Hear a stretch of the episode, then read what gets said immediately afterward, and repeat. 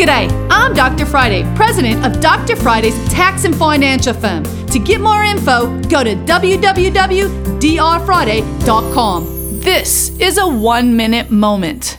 Relying on a preparer to file an extension isn't enough to escape a penalty. So, in many cases, in our case, especially, I guess, as a preparer, we have a tendency to go ahead and file extensions for many of our clients, knowing that they're either going to file extension or need assistance doing that. But the law basically says you can't rely on me remembering to file your extension. You need to make sure you're contacting your preparer and getting verification that the extension was filed. Them not filing it isn't going to be a problem for them, but it's going to be a problem for you. So you need to make sure your extensions are filed on time. You can catch the Dr. Friday call in show live every Saturday afternoon from 2 to 3 p.m. right here on 99.7 WTN.